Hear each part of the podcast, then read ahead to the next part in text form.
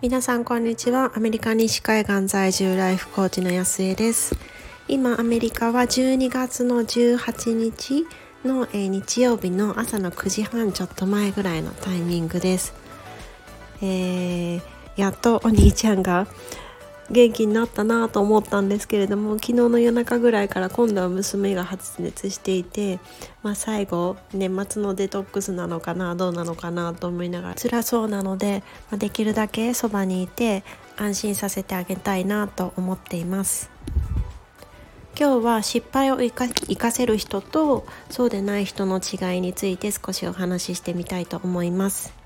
私はアメリカの IPEC というコーチングスクールで学んでいてであの certificate も取ったんですけれどもその certificate を取った人だけが進めるアドバンスコースが用意されていてでそちらの勉強もちょこちょこ始めているところです。でその中で、まあ、パフォーマンスを上げるためにはというところがあるんですけれどもそれは結局、えー、結果に固執しないっていうふうに言われていてで結果ではなくってそのパフォーマンスそのものに注力することでどんどんどんどんそのパフォーマンス自体が上がっていってで結果も良くなっていきますよというようなところなんですけれどもその結果に対する受けこ受け止め方のところがあ本当にその通りだなというふうに思ったところなのでそれと絡めてシェアしていきたいと思います。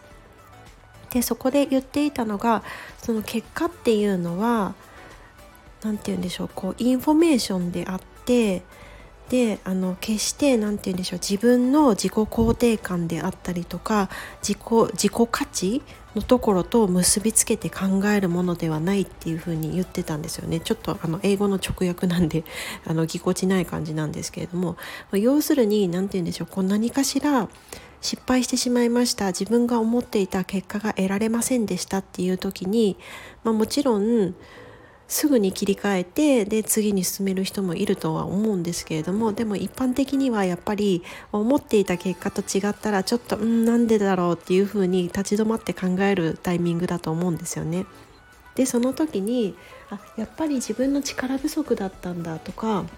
自分はまだ早かったんだとか、まあ、もっと言ってしまえばやっぱり自分には向いてないんだっていうふうにそこでストップしてしまうそれって結局ここで言っているやるなって言っているようなその自己肯定感と結びつけていたり自分の価値と結びつけてしまっているそういう態度だと思うんですよね。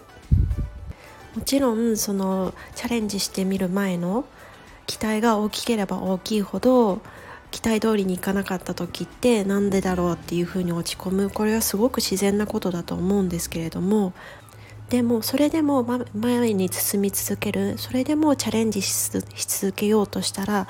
どうやっていかにここを自分と結びつけずに客観的で居続けられるか。え一つの失敗を情報と捉えてじゃあそういうフィードバ何かしたからフィードバック結果というフィードバックが得られたんだからそのフィードバックではどういうことが言われているのかこれはうまくいかない方法だよっていうことが分かったからじゃあそれをどういうふうに生かしていったらいいのかそういうふうにいかにそのまあ、なんかビジネスとかあのいろんなことでもそうだと思うんですけれども自分っていう中にどっぷり浸からずにその自分を、まあ、ある意味ちょっと切り離してこう商品みたいな感じで見てでその結果というインフォメーションフィードバックのインフォメーションからじゃあどういうふうにやったらいいのかだから自分自身のことであってもそうやって客観的にいかに冷静に分析し続けられるかそれをその結果というフィードバックからどのように生かしていくかそこが重要になってくるんですよね。でまあちょっとプライベートなことだと、まあ、あのちょっとなので例えばその会社員として勤務していた時代もちろんその何かしら MBO として目標設定をしてでそれに対してパフォーマンスを出していくっていうことなんですけれども結局それって自分というものが評価されている。だからそれを個人的にとってしまって自分と結びつけてっていう時にはどうしてもなかなかその感情であったりいろんなものが邪魔してすごく自分を否定されたようにいつも感じていたことをあの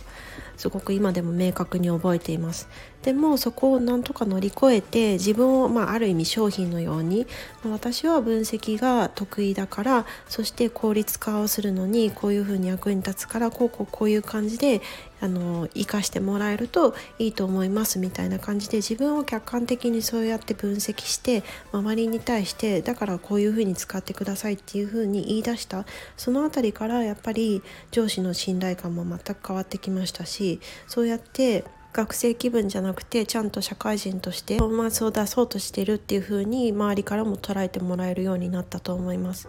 でその結果失敗してしまったとしても結局自分を客観視してるのでそこまで落ち落ち込まないんですよね。ある意味何て言うんでしょうこう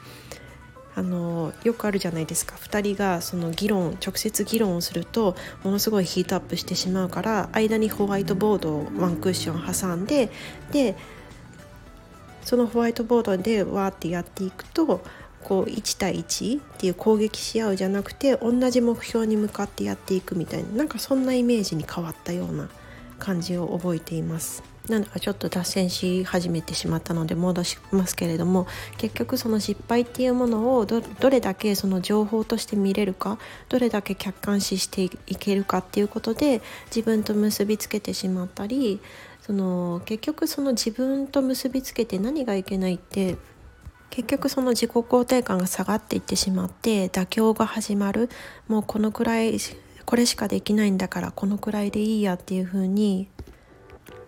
動けなくなってしまっていろんなことを諦めてなんか違うっていつも思ってる何か何か満たされないそんな感じでこう毎日送ってしまうことになる。これが一番怖いんですよね。だからいかに客観的にあり続けられるか失敗に対して。ここはやっぱりこう気に留めておきたいところだなということを改めて感じました。